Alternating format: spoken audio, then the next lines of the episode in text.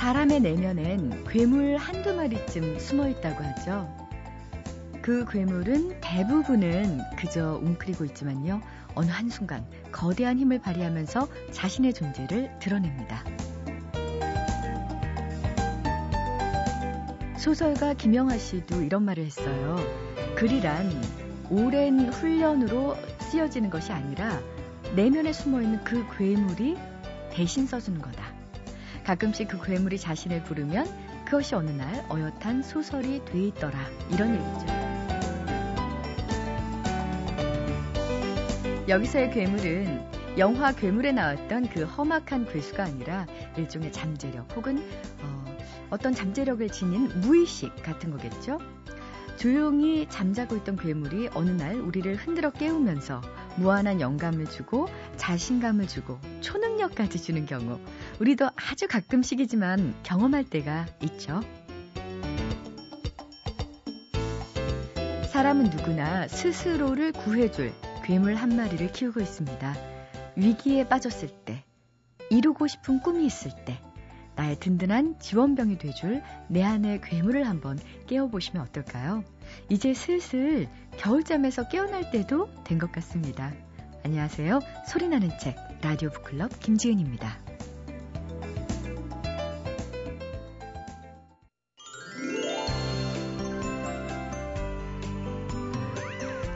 2월은 졸업 시즌이잖아요. 졸업식을 볼 때마다 아, 참, 더 이상 졸업할 학교도 없고, 뭐 인생을 졸업하는 거 하나 남았네요.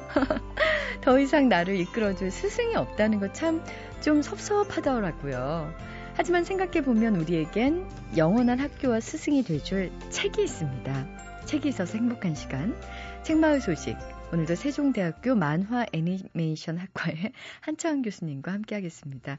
졸업식이 언제죠, 세종대학교? 네, 3일 전에 했습니다. 아, 네, 그렇습니다. 학생들 졸업식일 때마다 마음이 어떠세요? 많이 안타깝습니다. 왜요? 저는 한 40명 졸업하고 저희 과가요. 음. 40명 졸업하는데 그 중에 저는 정말 친한 친구들이 있습니다. 그 친구들이라고 부를 정도로 저랑 친하고 아끼는 제자들이 있는데 더 이상 그 친구들을 캠퍼스에서 못 본다고 생각하니까 참 안타깝죠. 네. 그래서 꼭 그런 것 같아요. 정말 보고 싶은 친구들은 자주 안 보이고 맨날 말썽 부리고 보기 싫은 애들은 학교를 자주 옵니다. 어, 그렇다 그러더라고요.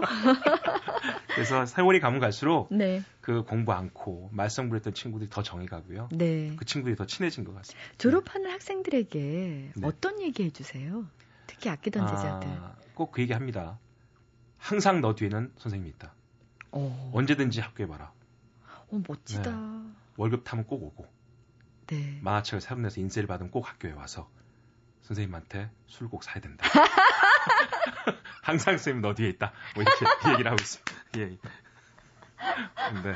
네. 자, 오늘 어떤 소식, 아니, 어떤 책 소식 전해주실 자, 그래서 오늘 제가 이 졸업생들, 또 신입생들에게 한번 소개하고 싶은 책이 있어서 갖고 나왔습니다. 광고 천재 이재석이라는 책입니다. 이재석 디자이너의 이야기인데요. 아. 이분은 지방대학교 디자인과를 나왔습니다. 네. 아주 하점 3 만점에 거의 만점에 가까운 수석 졸업자입니다. 네. 그런데 열심히 자금은 했지만 공모전에 몇 군데 되긴 됐는데요. 그 지방대 수석과 공모전의 실적 가지고는 취직을 할 수 없는 겁니다. 서울이 와서. 아, 그렇게 실력이 있는데도. 있는데도 불구하고. 그래서 때문에. 다른 알바만 막 했던 거예요. 아르바이트만 했던 겁니다. 네. 그래서 내가 이렇게 하면 될까? 내 인생이 될까 싶어서 혼자 뉴욕으로 유학을 결정합니다. 뉴욕에 가서 뛰어난 아이디어로 성공했다는 거죠. 최근에 많이 소개되고 있는 작가입니다. 아, 네. 그분이요? 네. 그런데 제가 이 책을 꼭 소개하는 거는 그런 소문은 많이 있고 네. 그 신문지상이나 잡지에 한두 편 아이디어가 많이 소개되고 있는데 최근에 이분이 더 유명해진 거는 이순신 장군 동상을 이번에 수리했잖아요. 그때 때문에. 탈의중이라고 네.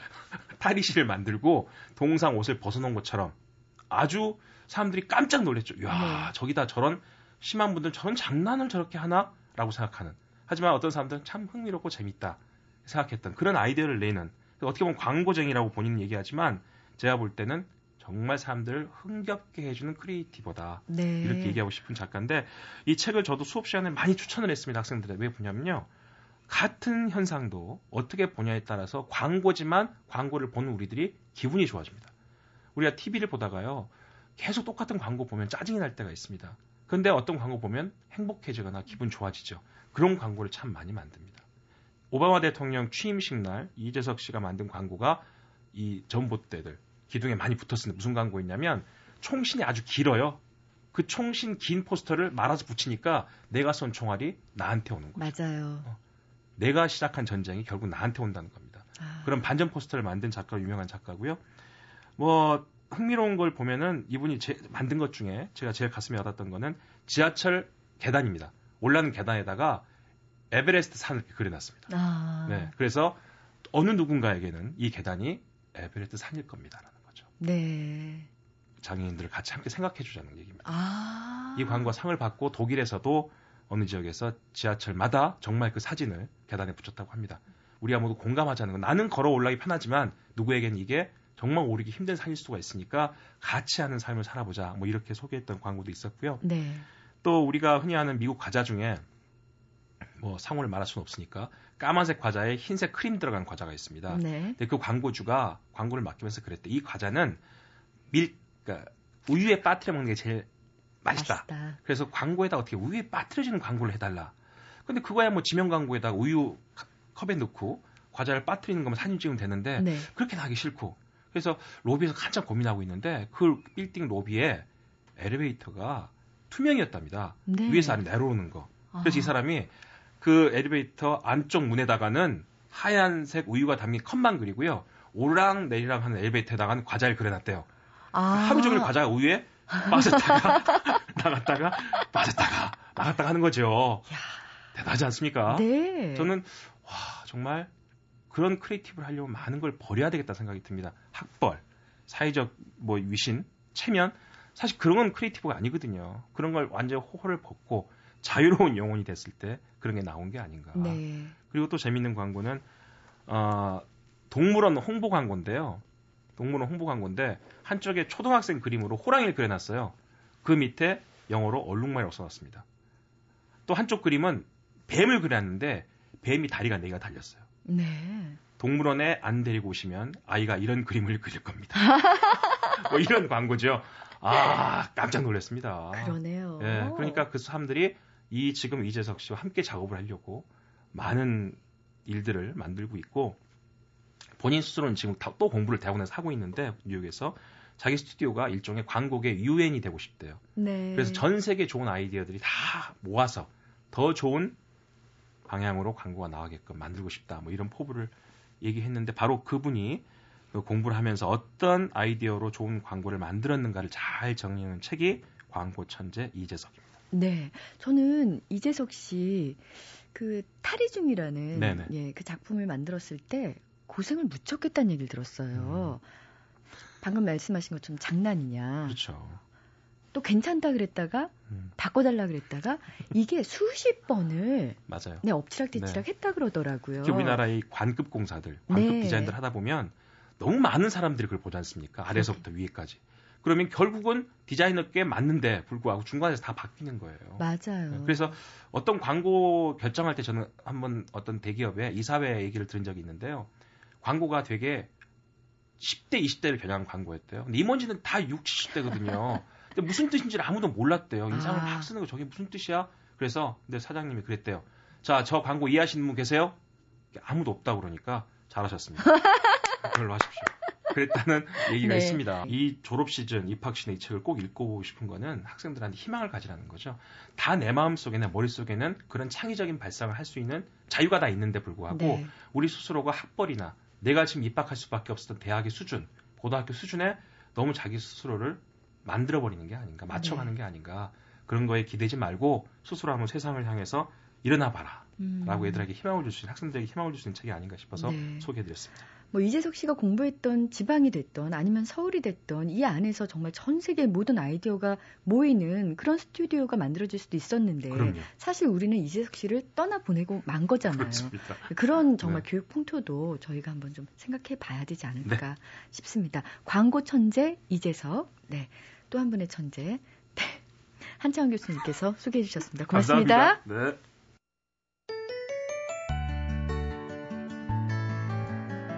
오늘 나를 사로잡은 책의 주인공은 성우, 정성훈 씨예요. 성우는 목소리의 마술사죠. 외화 더빙부터 내레이션까지 출중한 연기력과 낭독 능력을 경비해야 하는데요. 정성훈 씨는 그 성우가 된 이후로 책을 더 많이 읽으셨대요. 책 프로그램에 목소리 출연을 하게 될 때는 그 책의 내용과 분위기를 숙지하기 위해서 녹음 전에 그 해당 작품을 다 읽어보는 것은 기본이고요. 특히 다큐멘터리 내레이션을 좋아하기 때문에 사회과학이나 우주과학 관련서부터 감성적인 부분을 요하는 연애소설까지 다양한 책을 읽으려고 노력 중이랍니다. 게다가 내레이션 연습을 위해서 책 한 권을 처음부터 끝까지 소리내서 읽어보신 적도 있다고요. 그 감정을 전달해서 읽다 보니까 한 권을 다 읽는데 3주가 꼬박 걸렸다고 하는데요. 이런 정성훈 씨가 소개해 주는 책 궁금하시죠? 제가 제 여자친구랑 대판 싸운 다음에 저의 특이한 습관이 이제 대판 싸우거나 뭐 남들하고 감정적으로 일해가지고 상했을 때는 서점에 가거든요. 그 수많은 책 중에 이 책이 딱 들어오더라고요. 딱 꼽았는데 에다노크가 쓴 글이라고 그래서 제가 평상시에 이 배우를 좋아했기 때문에 어 읽게 됐죠. 웬즈데이라는 책입니다. 20대 초중반의 남녀의 얘기예요. 남자는 아버지가 평생을 정신병을 앓다가 얼마 전에 자살을 했고 특별한 꿈도 희망도 없어요. 또 이 남자가 사랑하는 이 여자는 자기가 한 살 때 옆집 남자랑 도망간 어머니 그리고 바람둥이 아버지 그 남녀가 둘 다 정상적이지 못한 집안에서 자란 거죠. 그런 남녀가 텍사스까지 여행을 하면서 진짜 사랑에 대해서 알게 돼가죠. 뜬구름 잡는 사랑 얘기를 별로 안 좋아해요. 이제는 더 이상 사랑 하나만으로 뭐 모든 걸 헤쳐나갈 수 있어. 그런 생각이 드는 때는 아니거든요. 저는. 근데 그런 걸 아직 모르는 20대지만 조금 있으면 알게 되는 남자와 여자의 그 마음 그런 표현들이 어, 상당히 와닿아요. 네. 그 영화 죽은 시인의 사회, 또 Before Sunrise, 또 위대한 유산 있잖아요. 거기에 출연했던 배우 에단 호크, 연기도 연기지만은요, 정말 연극 연출과 또 영화 감독 그리고 소설가로도 맹활약 중이잖아요. 우리 정성훈 씨가 추천한 책 에단 호크의 Wednesday 그 외에도요. 어, 몇 가지 소설을 썼습니다. 그 중에서 음, 핫 스팟인가요? 그 우리들의 뜨거운 시간 이런 그 소설도 아주 재미있게 읽었던 기억이 있는데요. 에단 호크가 2002년에 발표했던 소설 웬스데이 이 소설은요. 에단 호크가 33살에 썼던 작품인데요. 정성훈 씨가 바로 33살이던 지난해에 이 책을 딱 접하게 된 겁니다. 무엇보다도 한창 연애 중이었기 때문에 사랑을 이야기하는 이 소설이 더 가슴 깊이 와닿았다고 하는데요. 어, 그래서인가요? 소설을 읽으면서도 사랑에 대한 정의가 나오는 이 대목이 더더욱 기억에 남으신데요. 사람들은 실제로 사랑에 빠진다는 것이 어떤 것인지 알고 싶어 하지 않는다. 왜냐하면 사랑은 괴로우니까. 사랑은 다이아몬드 같다. 겉으로 보면 예쁘다. 하지만 그 안은 딱딱하고 모나고 날카롭다. 진심으로 다른 누군가를 사랑하는 것과 단지 즐거운 시간을 갖는 것을 결코 혼동해서는 안 된다. 누군가를 사랑한다는 것은 자기 자신을 알아가는 것과 마찬가지로 고통스럽고 실망스러운 일이다. 유일하게 해볼 만한 가치가 있는 일인지는 모르겠지만 소풍 가듯 유쾌하고 가볍진 않으리라. 역시 성우라서 그런지 내레이션이 참 다르네요.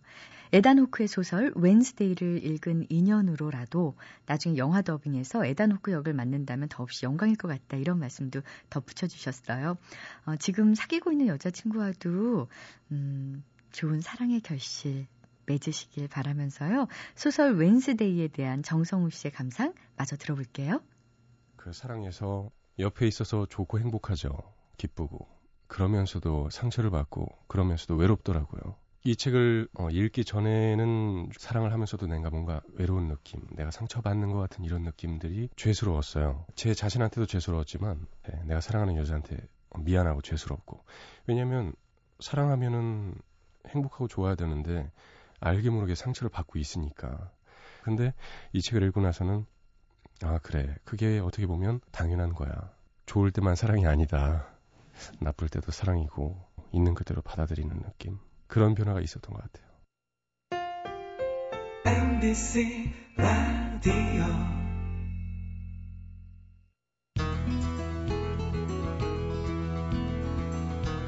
소설가 김은 씨의 책 중에 너는 어느 쪽이냐고 묻는 말들에 대하여 라는 산문집도 있지만은요. 참, 우리는요, 살면서 너는 어느 쪽이냐 라고 묻는 말들에 대해 답해야 하는 시대에 살고 있습니다. 보수인지 진보인지, 뭐 지지하는 정당은 어딘지, 또 어떤 신문을 구독하고, 또 어떤 동네에 살고 있는지에 따라서 우리의 정체성과 성향이 분류되곤 하는데요. 점점 이렇게 이분법적으로 나뉘어가는 이 분열의 시대에 어, 사회 통합과 화합을 강조하는 한 지성인의 목소리를 소개할까 합니다. 보수와 진보 모두에게 구하는 성찰과 각성이 담긴 책 조국 대한민국의 고하다를 발표한 서울대학교 법학 전문대학원의 조국 교수 오늘 북카페에 모셨습니다. 안녕하세요. 네, 반갑습니다. 네, 반갑습니다. 일요일 아침 보통 이 시간에는 뭘 하세요? 아침을 어떻게 시작하세요? 일요일 아침에 뭐 산책하고 운동하고 그러는 것 같습니다. 주로 어떤 운동을 하십니까? 어, 뭐 헬스클럽 가고요. 그다음에 네. 뭐 달리기도 하고요. 그렇습니다. 아, 산책 코스는 주로 어디세요? 음, 제가 사는 동네에 뒷산이 있습니다. 아, 뒷산이요? 네네. 산을 산을 높은 산 아니지만 가볍게 걸어 다닙니다. 어, 동산. 네네, 그렇습니다. 네. 부지런히 일요일 아침 시작하시네요. 네, 네 감사합니다. 오늘 북카페에 나와주셔서 감사드리고요. 야구 좋아하십니까? 부산 갈매기시던데. 아, 좋아합니다. 예. 네. 최동원 시절부터 롯데 자이언트 팬입니다. 예. 그렇게 말이에요. 네. 우승을 근데 한 번도 못해서. 음, 괜찮습니다. 제가 충성도가 높습니다. 이번에 조국? 콤마 대한민국에 네. 구한다. 거창한 일입니다. 아주 뭐 조국이 두 번이나 들어간 느낌이랄까요? 중립법을 쓴 것 같습니다. 출판사에서 좀. 예. 어, 성함이요. 이 국자가 나라국자입니다. 나라국자 네, 네. 어, 어, 누가 지어준 이름이세요? 저희 할아버님하고 아버님하고 의논해서 지은 걸로 알고 있습니다. 네, 뭐 학교 다니시면서 이름 때문에는 뭐, 괴롭죠. 번혹스럽죠. 놀림 당하고. 예, 근데 이제 그 초등학교 때부터 경험 여상이 던데요. 초등학교, 중학교, 고등학교, 대학교 때까지인데 어, 선생님들이 계약을 하게 되면 학생, 반 학생들의 이름을, 이름을 기억하지 못하지 않습니까? 그런데 반드시 제 이름은 무조건 기억하시니까 계약 초기부터 교수, 어, 선생님이나 교수님이 학생들의 이름을 기억하기 전까지는 무조건 저를 부르시는 거죠. 네. 일단 불러보는 거죠. 그러니까 좀 힘들었습니다. 그래서 네. 혹시 네. 열심히 그것도 분명한 계기가 된 것 같습니다. 왜냐하면 준비를 해야 되고 분명히 다음 시간에 호명이 될 거기 때문에 네. 데뷔를 하던 것들이 아마 초등학교 때부터 습관되지 않았을까 추측해 봅니다. 네. 네. 서울에 올라오셔서 이제 대학생이 되셨는데요. 이 대학생으로서의 선생님의 과거가 참 궁금해요. 어떤 학생이었어요? 음, 대학교 때 뭐 제가 이제 82년 대학 들어갔으니까 뭐 전형적인 이른바 386 세대였기 때문에 제가 원래 대학 들어갔을 때는 서울대학교 법과대학의 모습을 저는 그 하버드 대학의 공부벌레라는 영화의 모습을 상정했습니다. 열심히 토론하고 법 공부하고 판례 얘기하고 이런 모습을 사, 상정을 했는데 전혀 그런 게 순간에 깨져 버렸죠. 뭐 대학교 안에서 항상 경찰이 있고 사법 경찰이 있고 뭐 수업도 제대로 되지 않고 이런 상황이었기 때문에 어 그런 쪽에 제가 기대, 기대했던 환상이 깨지고 저는 대학교 시절은 주로 제가 서울대학교 법과대학 편집실에 그 소속이었고 나중에 편집장까지 하는데요. 그 편집실 일에 매진했던 것 같습니다. 토론하고 네. 무슨 논문 쓰고 그다음 편집하고 기사도 쓰고 이런 일 이런 일이었죠. 네. 처음에 법을 선택하셨을 때는 나름대로 다른 학문에 비해서 법의 어떤 특정한 점은 매료가 되셨을 것 같은데요. 네네. 예. 법이란 게 이런 것 같습니다. 제가 이해하는 법을 정의하자면 이 세상에는 분쟁이 항상 존재하거든요. 개인과 개인 간의 분쟁, 뭐 자식과 부모 사이에, 부부 사이에, 또 친구 사이에 분쟁이 존재하죠. 또 개인과 사회, 개인과 국가 사이에 분쟁이 필연적으로 존재합니다. 분쟁이 없는 사이는 없으니까요. 그러면 법이란 게 무엇일까를 저는 저희 생각으로는 그 분쟁을 각종의 분쟁을 어떠한 절차와 방식에 따라서 양 당사자가 합의할 수 있고 공감할 수 있는 방식으로 정리하는 정리, 그 정리해주는 그 분쟁 해결의 도구라고 저는 해석해왔고 이해하고 있습니다. 그런데요, 그렇게 정당한 절차와 방법을 거쳐서 그 양 이해 당사자들이 이해할 만한 그런 음. 법, 법의 해석이 나와야 되는데 그렇게 만족하기가 쉽지 않잖아요. 네, 네, 네. 그 왜 그런 걸까요? 절차상의 문제일까요? 뭐 실체 문제도 있다고 봅니다. 일단 법의 내용 자체가 법의 실질 자체가 우리 사회만이 아니라 여러 사회에서 공식적으로 법은 중립적이라고 되어 있지만 그 실질 들어가 보게 되면 법의 내용이 특정 계층 계급 집단에 유리하게 형성되어 있는 경우가 있거든요. 그런 문제가 있다 보니까 실체적인 문제가 있고 또 적용을 하는 데 있어서도 절차 면에 있어서도 그런 법률이 적용되는 데 있어서 특정 계층 계급 집단에 유리하게 작동되는 경우가 왕왕 있습니다. 그래서 유권 뭐 유권 무죄, 무권 유죄 또는 유전 무죄, 뭐 무전 유죄 이런 말이 돌고 있는 거죠. 뭐. 네. 그렇다면 조국 교수가 꿈꾸는 좀 이상적인 진정한 법치주의는 무엇인가요? 어, 법치주의라고 하게 되면 참 어렵고 추상적인 말인데요. 제가 이해하는 법치주의는 이렇습니다. 우리 사회에서 이제 국가 권력이 행사되는 데 있어서 법 없이 되진 않는 거죠. 그런데 단순히 법치란 말이 국가 권력이나 또는 특정 지배 집단이나 집권층이 법을 통해서 사람을 통치한다 이런 게 법치가 아니고 법치주의의 핵심은 무엇이냐 하면 그러한 국가 권력이 행사되는 데 되게 되면 국가 권력이 작동하게 되면 필연적으로 시민의 생명, 자유, 재산, 명예 등등이 제약되거나 박탈되거든요. 그런 과정에서 어떠한 룰을 지켜야 될 것인가, 여건을 지켜야 될 것인가 이런 문제라고 봅니다. 그래서 저는 법치주의라는 건 뭐냐는 게 아니라 국가 권력의 행사를 제약하고 통제하는 장치 그런 사상이라고 보고 있기 때문에 그런 것들 그런 사 그런 의미에서 법치가 좀 활성화됐으면 좋겠다라는 생각을 하고 있고요. 네.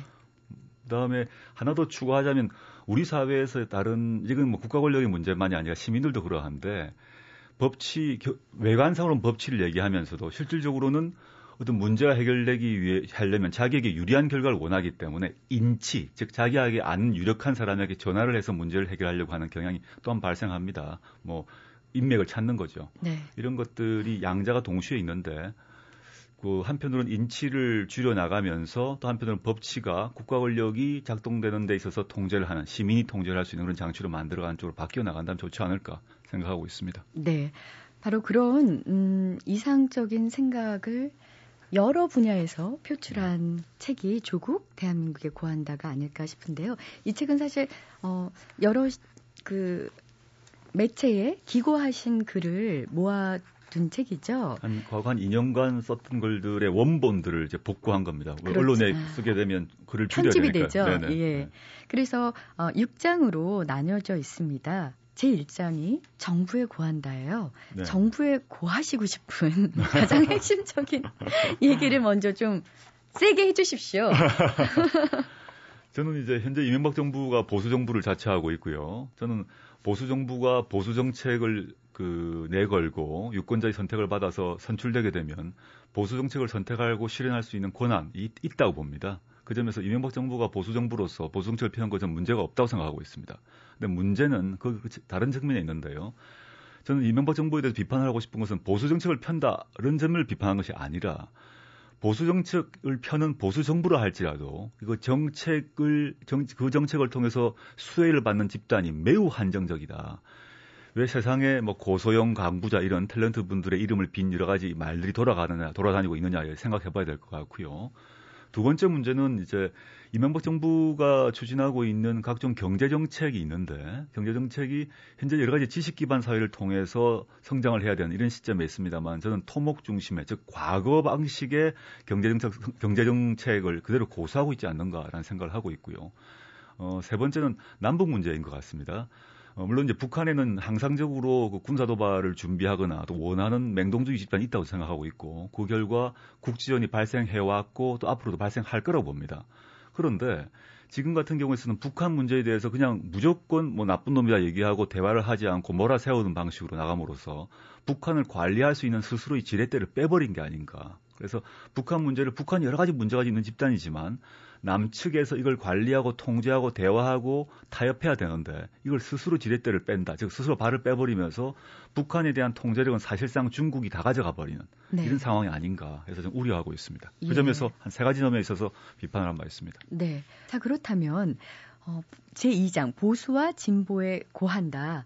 일단 교수님이 생각하시는 보수와 진보의 정의를 음. 내려주시죠. 정치적인 측면에서 얘기를 하자면 보수는 주로 질서를 강조하는 편이고요. 진보 같은 경우는 표현의 자유를 강조합니다. 그 다음에 경제 측면에서 얘기하자면 보수는 주로 성장과 효율을 강조한다면 진보는 노동과 복지, 연대 이걸 강조하겠죠. 우리 사회 같은 경우는 또 이제 분단의 문제가 있으니까 보수 같은 경우는 남북 문제에서 대결 중심으로 볼 것이고 진보는 좀 태, 대화 이런 쪽 보겠죠. 거칠게 얘기하자면 그런 정치, 경제, 남북 문제 이렇게 해서 나뉘지 않을까 생각하고 있습니다. 네. 선생님은 어느 쪽이십니까? 저는 뭐 보수라고 보수라고 보진 않고요. 스스로 뭐 자타, 공인, 진보라고 생각하고 있습니다. 네. 진보 진영에게 어, 진보 진영이 원하는 그 목표를 빠르게 이루기 위해서 또 쓴소리를 해주셨는데요. 네네. 책을 아직까지 접하시지 못한 우리 독자들을 위해서 좀 얘기해 주실까요? 우리 진보 진영에 대하여 통상 보수 진영은 뭐 친북 좌빨 이런 말을 붙이기도 하고요. 사실 정치적 욕설이죠. 진보 진영이 스스로 한번 봐야 된다. 그러니까 혹시 자기 속에 뭐 친북 좌빨이 잔재는 없지 않는가, 있지 않는가에 대해서 검토를 해봐야 된다는 생각이 들고요. 좀 다른 말로 풀어 얘기하자면 지금 한국의 진보 진영은 과거 권위주의 정권을 타도하고 민주 정부를 수립한 견인차 역할을 했습니다. 그 점에서 매우 스스로 자부심을 갖고 있는 그 정치 집단이라고 생각하고 있습니다. 그런데 지금 시점은 이명박 정부가 들어서서 여러 가지 민주주의에 있어서 문제점이 있다고 생각합니다만은 한국 사회는 여전히 1987년 헌법 체제의 틀, 즉 대의제 민주주의가 작동하고 있거든요. 야당이 존재하고 언론이 존재하고 있습니다. 또 뭐 대통령 욕한다고 해서 바로 감옥 가거나 고문받는 사회는 아닙니다. 큰 틀에 있어서 이런 점은 해결했다는 거죠. 그런데 지금 현재 우리 사회에서 우리 사회를 살아가는 시민들, 대중들의 고통이 어디에 있는가 하면 물론 민주주의 문제도 있습니다만 가장 근본적 고통은 민생의 문제라고 저는 생각하고 있습니다. 노동과 복지 문제, 일자리 문제, 주택 문제, 등록금 문제 이런 거거든요. 이런 문제에 대해서 진보가 얼만큼 능력을 보여주었는가에 대해서 스스로 반성해 봐야 된다.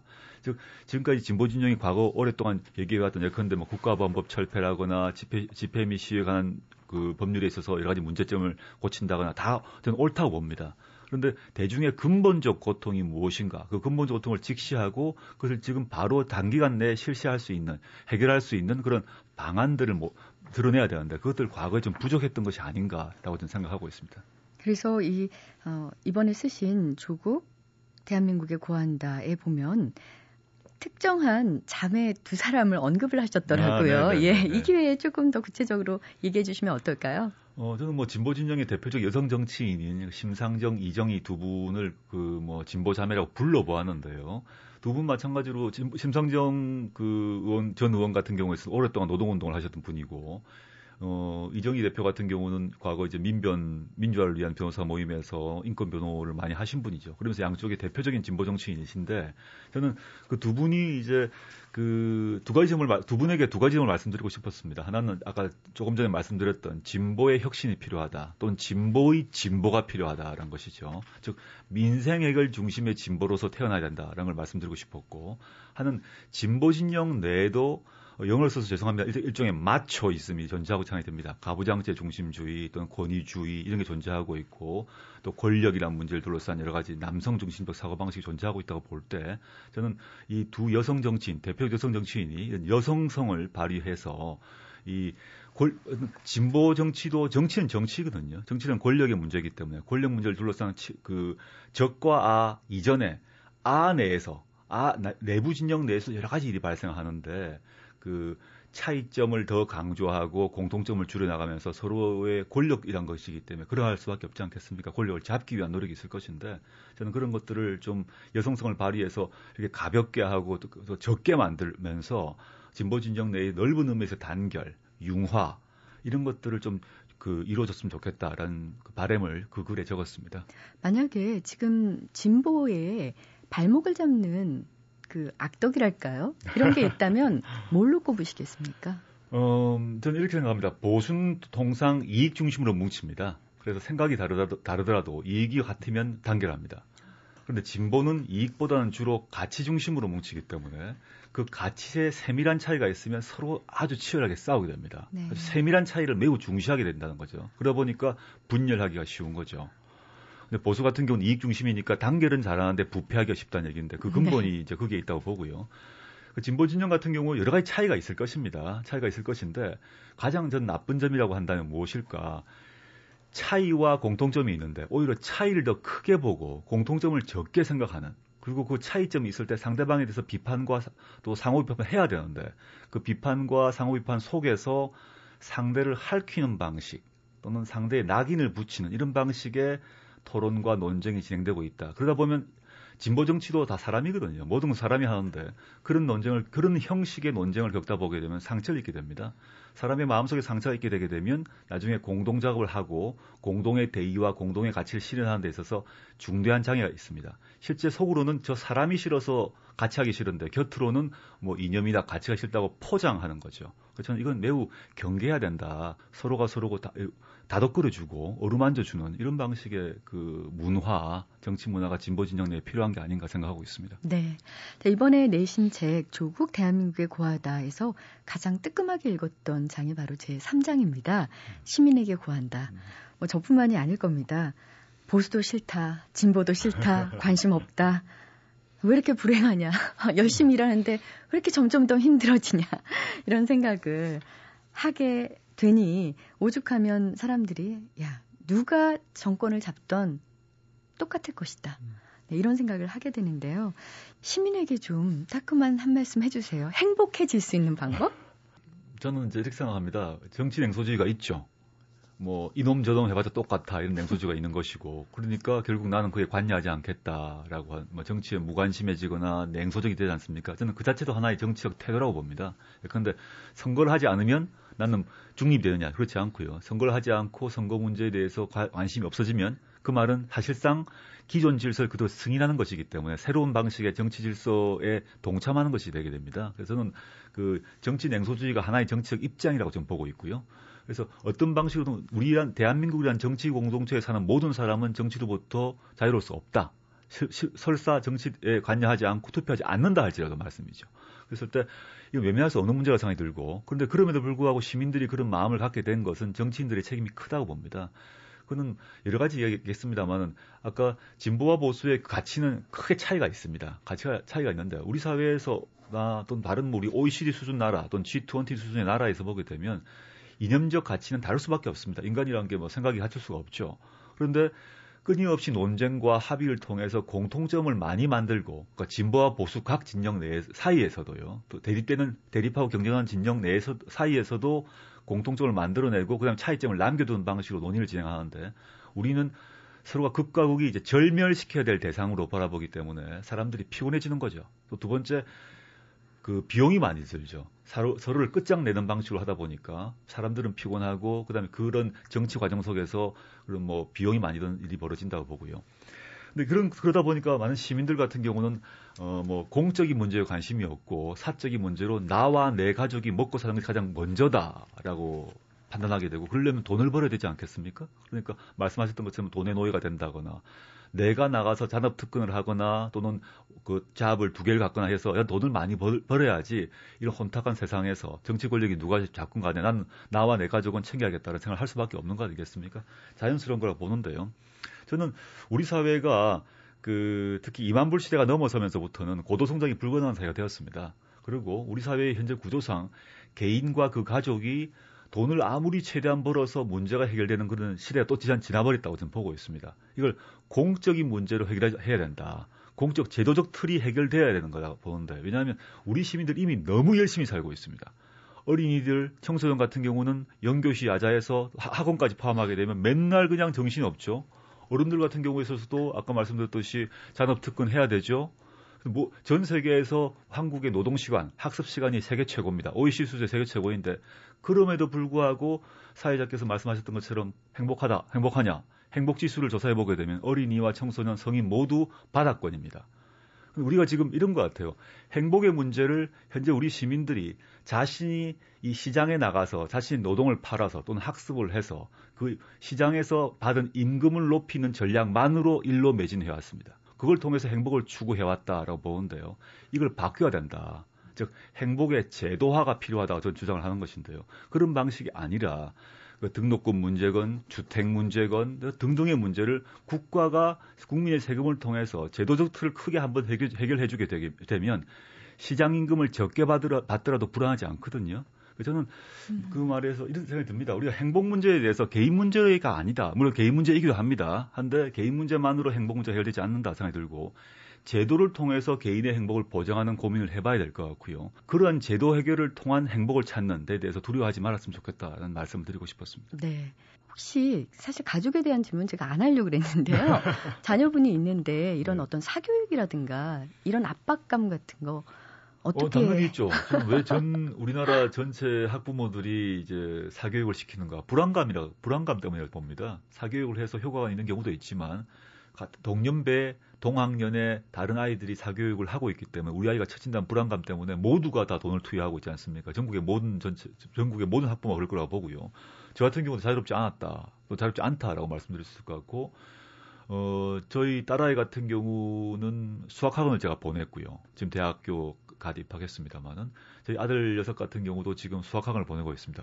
저는 수학을 잘했는데 애들이 수학을 잘 못하더라고요. 그래서 수학학원 보내고 있다고 뭐 네. 고백을 해야 될 것 같고. 예.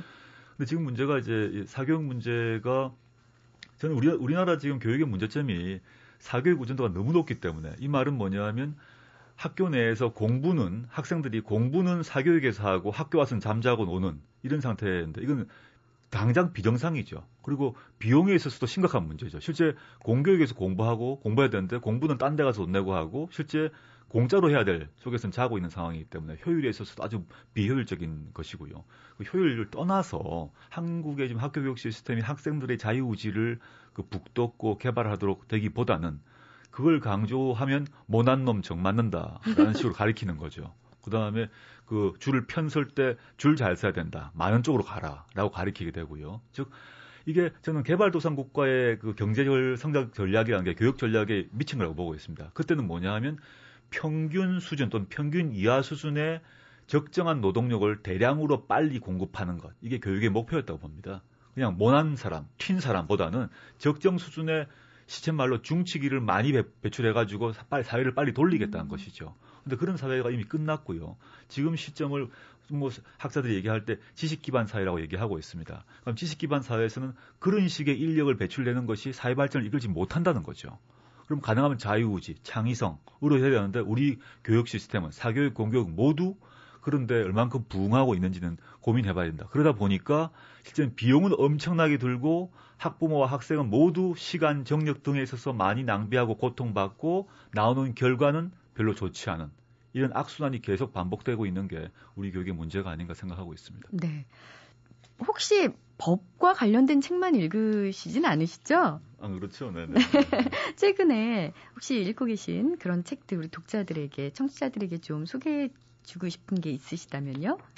법학이라는 게 매우 딱딱하고 건조한 학문 아닙니까? 그러다 보니까 제 스스로도 아주 건조해진다는 느낌을 많이 받았습니다. 그래서 한 30대까지는 아주 건조한 학문을 잘하려고 노력을 했는데 40대 넘어서부터는 약간 생각을 달리해서 소설은 너무 시간이 많이 걸려서 저는 개인적으로 시를 많이 보는 편인데요. 예, 예. 그래서 최근에 봤던 시로는 정호승 시인의 밥값이라는 아, 시인데 예. 아, 참 좋았습니다. 저희 프로그램에도 바로 이 시간에 초대를 해서 아, 그 그러셨어요? 밥값이라는 그 네. 예, 시를 좀 소개한 적이 있죠. 참 좋죠. 네. 그러니까 자기 성찰 문제, 지옥에 가더라도 이런 얘기를 펴면 참 좋, 좋았고요. 자기를 한번 돌아볼 수 있는 계기가 되었습니다. 그다음에 두 번째 소개하자면 그 박노해 시인의 신작 그러니 그대 사라지지 말아라라는 시집인데요. 네. 그 과거의 노동의 새벽에서 박노해 씨의 그런 문제 의식이 그 글로벌화되었다라는 생각이 들고요. 외국에 가서 이제 그 아프간 등등까지 가셔서 보신 게 있고 또 최근에 우리나라 내에서 있는 여러 가지 노동의 문제, 복지의 문제에 대해서 사회적 약자와 빈자의 문제에 대해서 아주 절창을 그 뿜고 있지 않는가 생각하고 있습니다. 일독을 네. 권합니다. 아 감사합니다. 저도 일독을 고, 권할 책이 있습니다. 조국 대한민국에 구한다. 아, 한번 꼭 읽어보시길 바라고요. 아 오늘 아쉽지만 여기서 인사드려야겠네요. 귀한 시간 감사합니다. 네 고맙습니다.